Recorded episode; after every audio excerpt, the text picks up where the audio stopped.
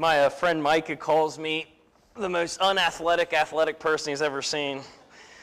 If, if you uh, if you knew when I when I was in college, I would um, I would fall down all the time. I, I, mean, it's like I'm a giraffe that didn't doesn't realize how tall he is. It, it makes no sense. I'll just be walking and trip and fall on my face, and then I'll go out and play a sport. It doesn't make sense. Anyway, that was in case you saw me almost fall there trying to pick up my capo, just over. I guess I'm like top heavy or something. I, I don't know. Um, we're, uh, we're finishing out our series on the I am statements, and I've really enjoyed. I, I love the book of John, the Gospel of John. It's my favorite gospel, and I just I think it has so much important truth that needs to be emphasized today, specifically regarding Jesus. You know, Jesus is God. And if you don't see that in anywhere else in Scripture, which you obviously do, John emphasizes it. Jesus is God. Jesus uses the statement, I am who I am. The, the, in the Greek, ego eimi. And, and, and it mirrors that of what God says.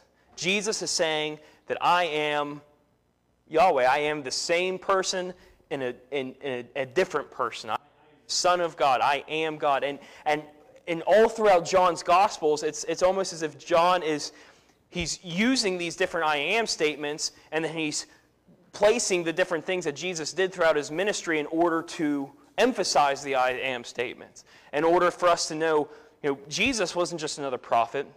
Jesus wasn't just this special man, this, this great philosopher, this great teacher. Jesus is God. And if we want to know God, we have to know Jesus. And, and that's the, the crux, that's the, the ultimate truth of the Gospel of John, is that by knowing Jesus, by knowing the Son, we know the Father. By knowing the Son, we have the Spirit, and the Father is always present with us. Now, that's John's Gospel. And we conclude these I am statements with one that sometimes I think we, we almost lose some of the, the meaning behind. And I'm glad Jackie opened up with, um, or did the, his communion meditation on the true vine, because we're not going to get to that passage until the end of the message this morning. We're going to go back in time before we come to what Jesus says in the book of John. Um, I'm going to open us up with a word of prayer, and, and then we'll just dive right on in. Father God, as we open your word, give us your, your spirit. Let, let let your spirit come upon us so that we know that we are interpreting and reading your word in the way that you desire for us to understand it. That you are teaching us, that you are guiding our thoughts, guiding the way that your word impacts our hearts, so that the decisions we make, the actions we do, the, the things we say are all reflections of what we know to be true through your word. God, thank you for your Son. Speak through this message this morning, speak through me this morning as, as we seek to hear and feel the Spirit move. It's in your Son's name that we pray. Amen. One of the, um, I think one of the greatest parts of coming here to freedom is the amount of food that people give us. You know, I, Uh, when I was growing up, there were people in our church every once in a while, every once in a blue moon, someone would give you a dessert. At, at Freedom, I, I, think that Isabella and I have a dessert every week. I, I mean, it, it's crazy how much people are. I always say the spiritual gift of freedom is, is cooking. You know, there's so many good cooks, so many good bakers, so, so many gardeners, so many people that, that we, we just are really good with food. And well, Michael, you gave me a, a double. Just to understand what Michael's saying is last Sunday, he brought a peach cobbler and a strawberry cheesecake to the prayer group. We were praying, Isabella and I were just spooning some of it out, and you know, whenever we got a chance. but there's so much um, that, so many people that are gifted with, gifted with giving, and that are gifted with gardening. You know, I, Isabella and I, we, we get cucumbers and, and, corn and, and, tomatoes and strawberries. Some of the best strawberries I've ever had in my life came from Terry. I mean, golly, those were some good strawberries. And, but there's so many people that are, are good gardeners here, especially, which is good because Isabella and I are not good gardeners. We do not have a green thumb. And, and when you hear me say that, you might be thinking, okay, they just don't feel like gardening, or they're just a little too late to garden. No, if we garden, we kill the plants. Like, we are not good gardeners. And I, am telling you, if you want someone, if you go on a trip and you have plants that need tended after, do not ask us to do them because they will die. Uh, we are not good gardeners. We had a friend named, uh, my friend named Eli. He was living here. He was living in Lexington while he was working for FEMA here. And he went on a trip, like a two week trip for work or something. And he thinks he's a horticulturist. I don't know. He has like a bunch of plants that he likes to tend to. And, and since we were close by, before he went to the airport, he brought us these plants because he was going to be gone for a couple weeks, three weeks or something. And so just, you know, water them every now and again. They, they, it's really hard for these plants to die because eh, they just don't need a lot of attention.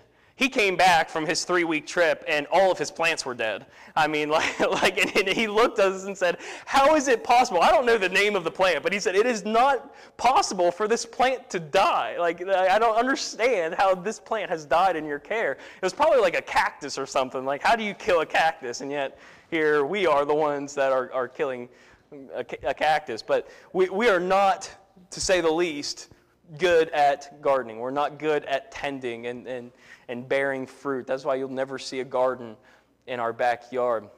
And I say all of this because the most important piece of information regarding Jesus' I am statement comes from the primary directive of human history that God gave humanity. And, and that's in the book of Genesis, and, and we'll turn there in a second, but it's to be fruitful, to, to, to tend the earth, to, to, to, to produce. And, you know, what does that mean in regards of what Jesus is saying here? When we read Genesis, when we read the, the, all the different times when God tells a person, be fruitful and multiply and, and cover the earth, I, I, don't think we often think of it in terms of what Jesus is talking to here in the Gospel of John in reference to the vine. We think of it as multiplying, uh, uh, producing offspring. In a sense, it does carry that, carry that, that meaning, but it, there's a little bit more to it. It's about, about gardening our souls. So, what does that mean? What does it mean to garden our souls? What does it mean to tend our souls and produce and fruit of our souls? Well, turn with me to Genesis chapter 1. To Genesis chapter 1. As I said, we're going to be covering a lot of human and Israelite history before we get to this text in John. Now, what I'm talking about here, about fruitful and multiply, comes from Genesis chapter 1, verses 26 through 28. God has just created everything, He's just ordered creation, it's structured. Everything has been ordained and made, but there's something missing. There's a part of his creation that, is, that, that, that needs to be finalized. And that's what he does here in verses 26, 28. Then God said, Let us make man in our image, according to our likeness. That's important. We'll get back to that in a second. They will rule over the fish of the sea, the birds of the sky, the livestock, the whole earth, and the creatures that crawl on the earth. So God created man in his own image them in the image of God. That's three times God has mentioned creating humanity in his image. He created them male and female. God blessed them, and God said to them, Be fruitful, multiply, fill the earth, and subdue it. Rule the fish of the sea, the birds of the sky, and every creature that crawls on earth. Okay, because that phrase, be fruitful, is thrown in the midst of multiply, fill the earth, subdue it, we know that that, that phrase there, that, that word, is in reference to gaining dominion over the earth. This is God's primary directive. This is God's first directive to humanity. You all are supposed to be fruitful. You're to bear fruit. You're to multiply. You're to produce. You're to cover the earth. You're to have dominion over the earth. Okay, that, that makes sense. To have dominion over the earth. But what does it mean to be fruitful? You know, to be fruitful, you have to be growing out of something. Eh, to be fruitful, you have to be a tree that bears the fruit. You have to be planted in soil that grows where you grow from that soil. What are we fruitful of? To get that answer, verse 26, God said, Let us make man in our image. God created them in his own image. He created them in the image of God. This, there's this emphasis in this passage humanity is created in the image of God. We are bearers of the image of God, and from that, we produce fruit. We multiply. We gain dominion over the earth. So, what does it mean to be made in the image of God? It means that we are carrying a semblance of the authority of God. We are carrying a semblance of the knowledge of righteousness. We are carrying an awareness of who God is. And through those things, we are to bear the fruit of those things. When we produce, we're supposed to teach our children what righteousness means. When we, when we have kids, we're supposed to, to teach our, our kids what it means to, to have responsibility, to, have, to, to govern over things, to, to control over things. We're supposed to teach them the ways of God because we are image bearers of God. We were created in the likeness of God. The primary directive of humanity is this because you were made as my likeness, you are to carry my likeness to the world. You are to bear the fruit of my likeness. That's the primary directive of human history.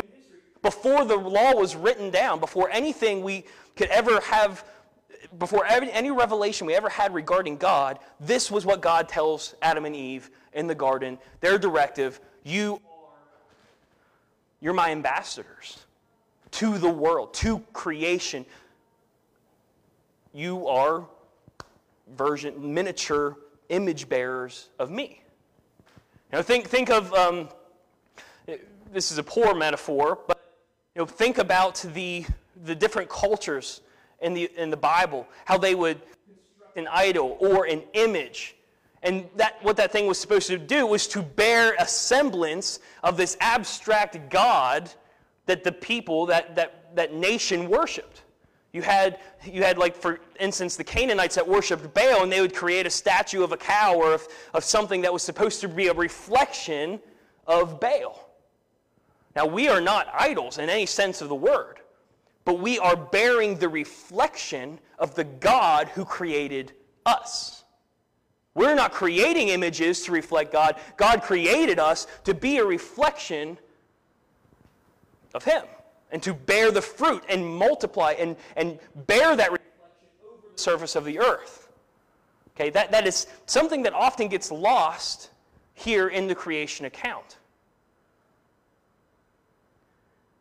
But this is a directive that God doesn't just give to Adam, He gives it to Noah, He gives it to Abram, He gives it to Isaac, He gives it to Jacob, He gives it to all the people that are supposed to be ambassadors for His righteousness, for His authority, for His teachings.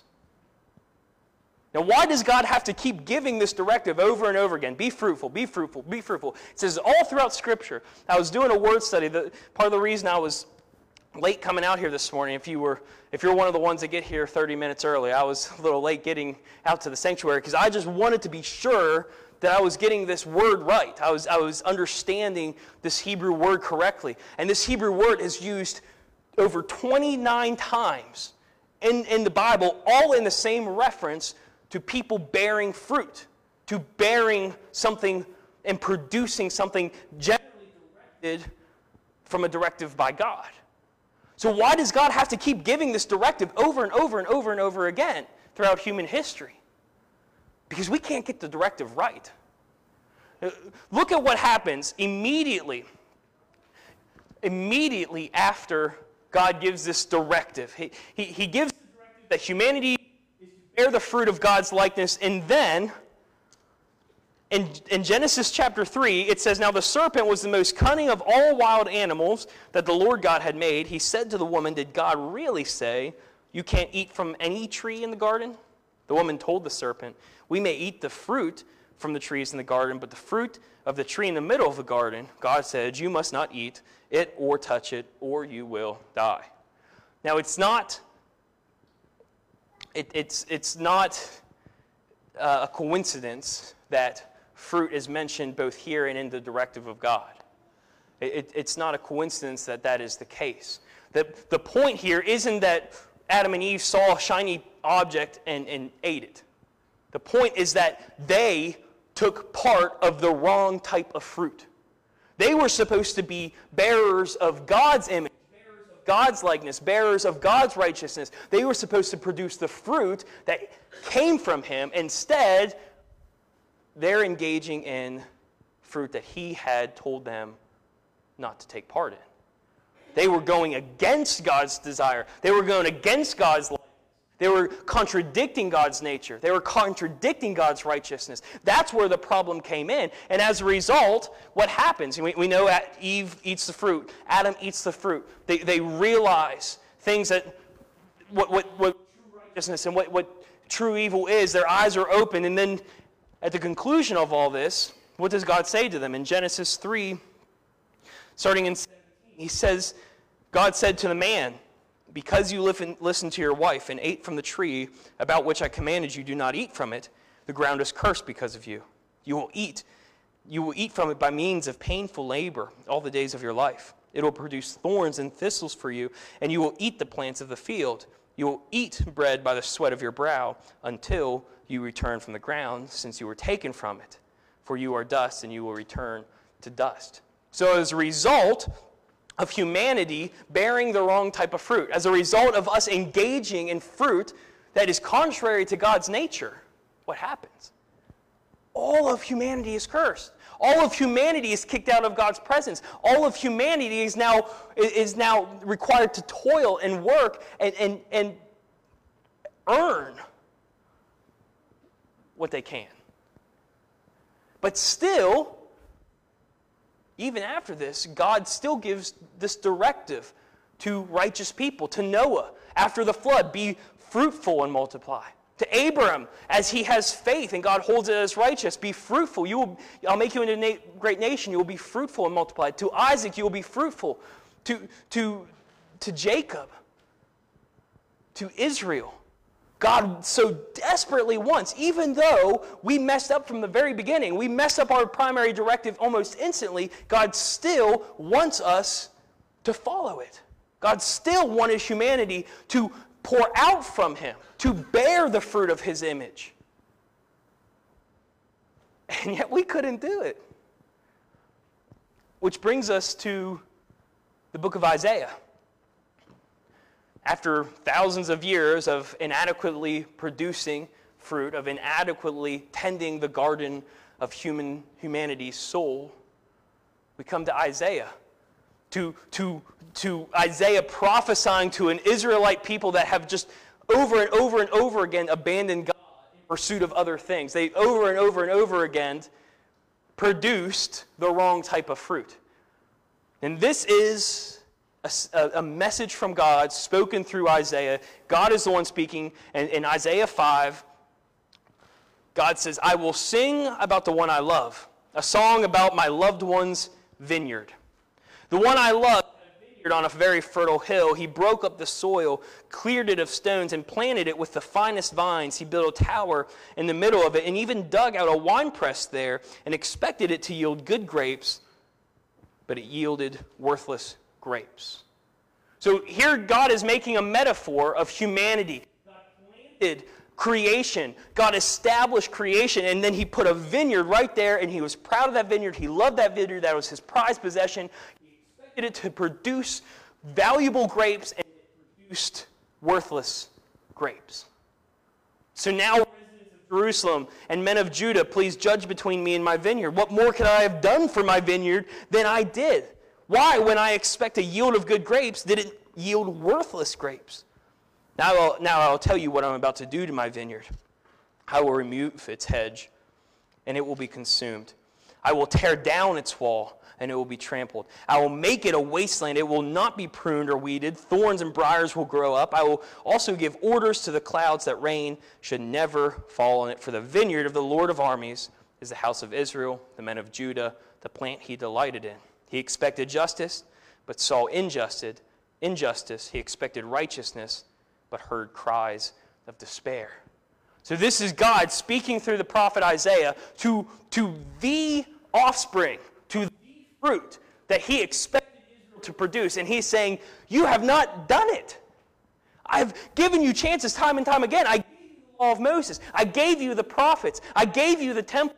I gave you the Davidic line of, of kingship. And still, you cannot produce the right kind of fruit. You're producing worthlessness.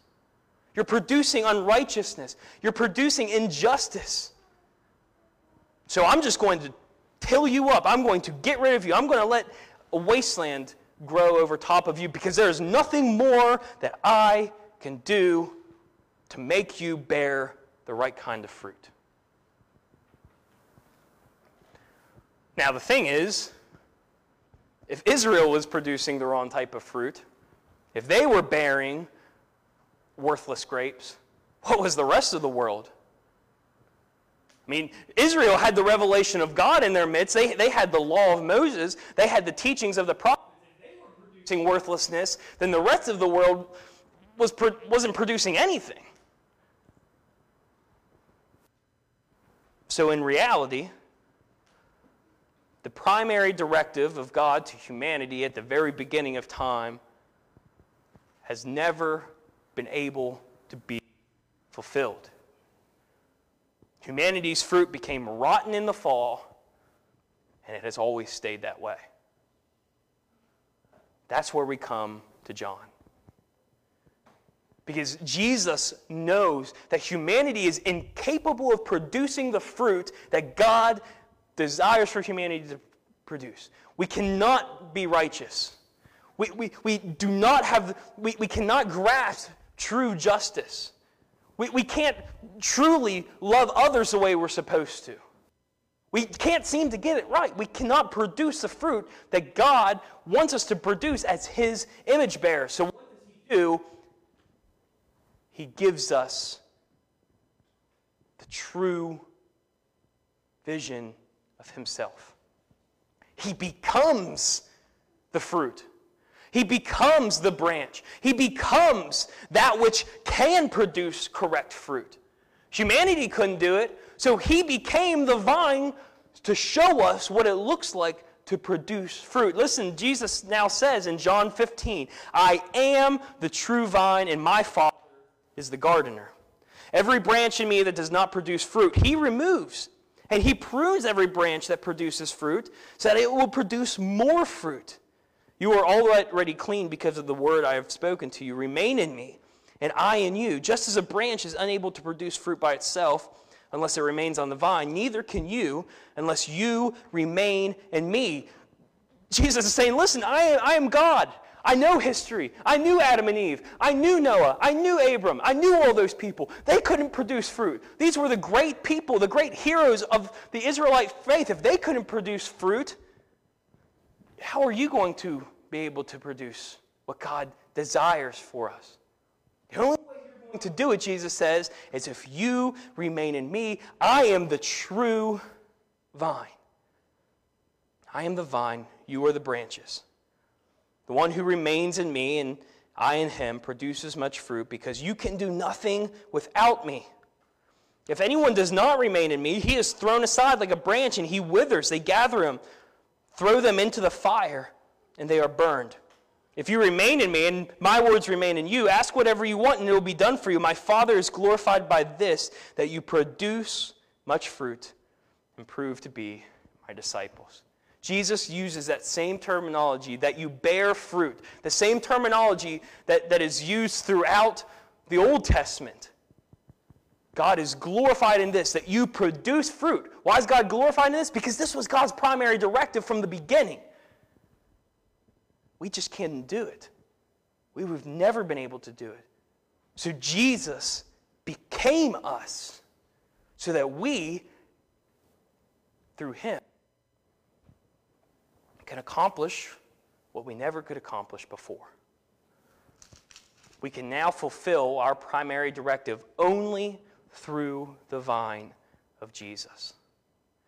And, and, and this is somewhat hard to because we're trying to visualize things and place them into human terms. We're, we're using vines to equate to, to righteous actions. It's, it's hard to understand this, but we have to understand that since the beginning of time, the people that were supposed to bear the image of God have not been able to produce the righteousness of God, the justice of God, the love of God. We have been incapable of doing that, and so we needed God to become us. So that the vine could grow, and we could attach ourselves to that vine. And that vine could, could attach itself to us and grow through us. And you know, sometimes that's difficult. Jesus says that, that if you are in me, the Father is going to prune you. That's not fun. Pruning means you're, you're snipping parts of the vine in order for more parts to grow out from it. That, when it happens, when the pruning takes place, that's not an enjoyable thing. But he's saying, if you remain in me, the Father is going to continually tend to you and prune you and work in you. And it might not seem like it's good things, but you're going to produce the fruit of His image. You're going to produce the righteousness that He holds. You're going to produce the same type of love that He has for you. You're going to produce the justice, the perfect justice that He has. And if you don't remain in me, you're just not going to produce the fruit that can get you into the book of life. Actions Jesus would say, Do not save you. Only by remaining in me can you be saved from the fire. And, and Jackie pointed out the, the book of life in Revelation. When your name's written in the book of life, when, you're, when you ha- are attached to the vine of Jesus, you're not thrown into the fire. But if we're not attached to Jesus, we will never produce the fruit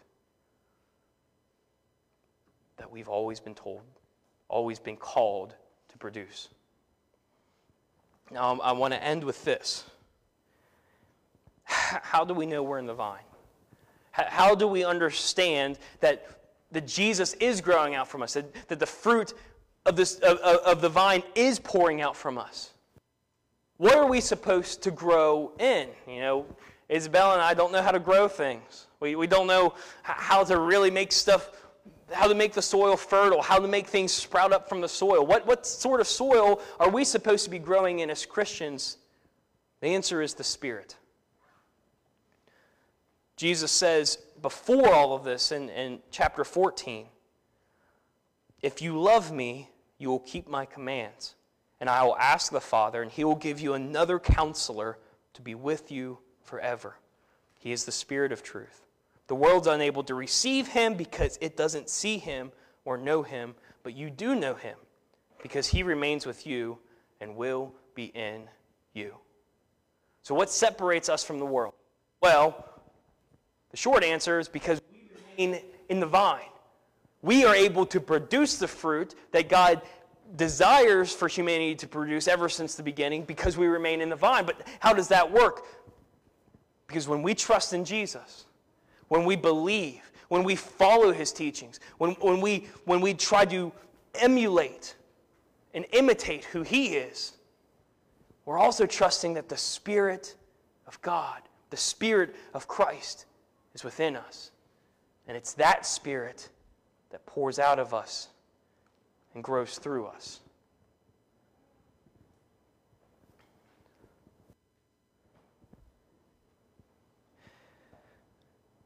You know, I, I, have never understood that command to be fruitful and multiply. You know, it, it just, I've understood it as you just produce, you fill the earth.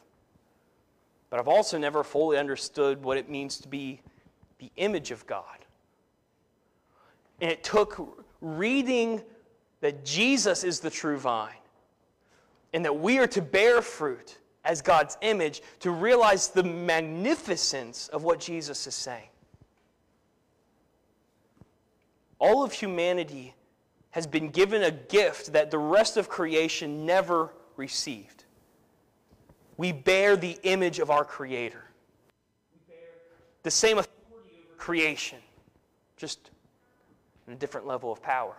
We bear the ability and the knowledge of righteousness. We bear the ability to understand justice. We have morality and eternity written in our hearts.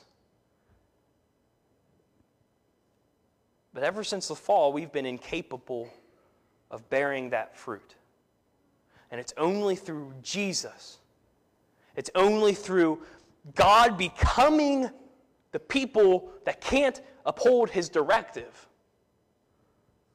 It's only through his spirit that we can produce the fruit that God desires.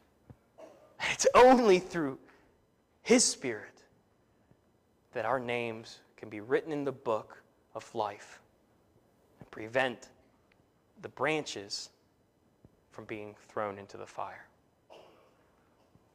So there's two takeaways from this. Is your name written in the book?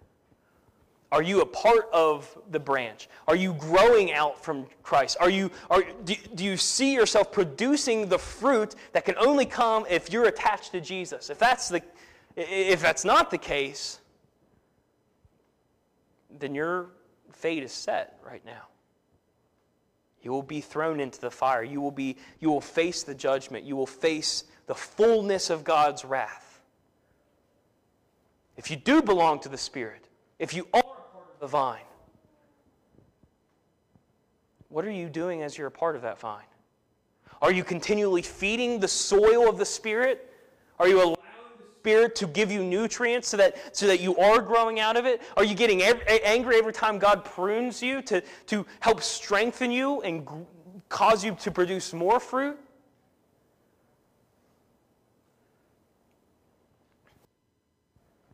The truth is, when we become Christians, that's not the end all be all. That's just the beginning, it's just the start. We are to be continually producing fruit that grows out from Christ. And so I hope that if you aren't a part of that vine, you realize the necessity of grafting yourself into the vine. And if you are a part of it, you realize the directive to continually grow out of it. Let's close in a word of prayer. Father God, this, this message is, is one that the, the, the church as a whole needs to hear. Don't let us, God, as Christians, as followers of your Son, don't let us be satisfied with our baptism don't let us be satisfied with professing your name, but encourage us, God, continually to produce fruit, to grow out from you, to let the Spirit feed us. God, place a desire within us to know you more deeply and intimately so that the world, when they look at us, know with certainty that we are remaining in you. And God, for anyone here this morning that hasn't been grafted in, that isn't a part of your vine, that is incapable of producing truly the fruit that you have told us to produce. Place in their heart, Lord, a desire and, and, an awareness of the need to be grafted in, to belong to you, to be a part of who you are. God, thank you for your love, for being the sacrifice, for bearing the punishment that we deserve, and for producing the righteousness that we could never produce. It's in your Son's name that we pray. Amen.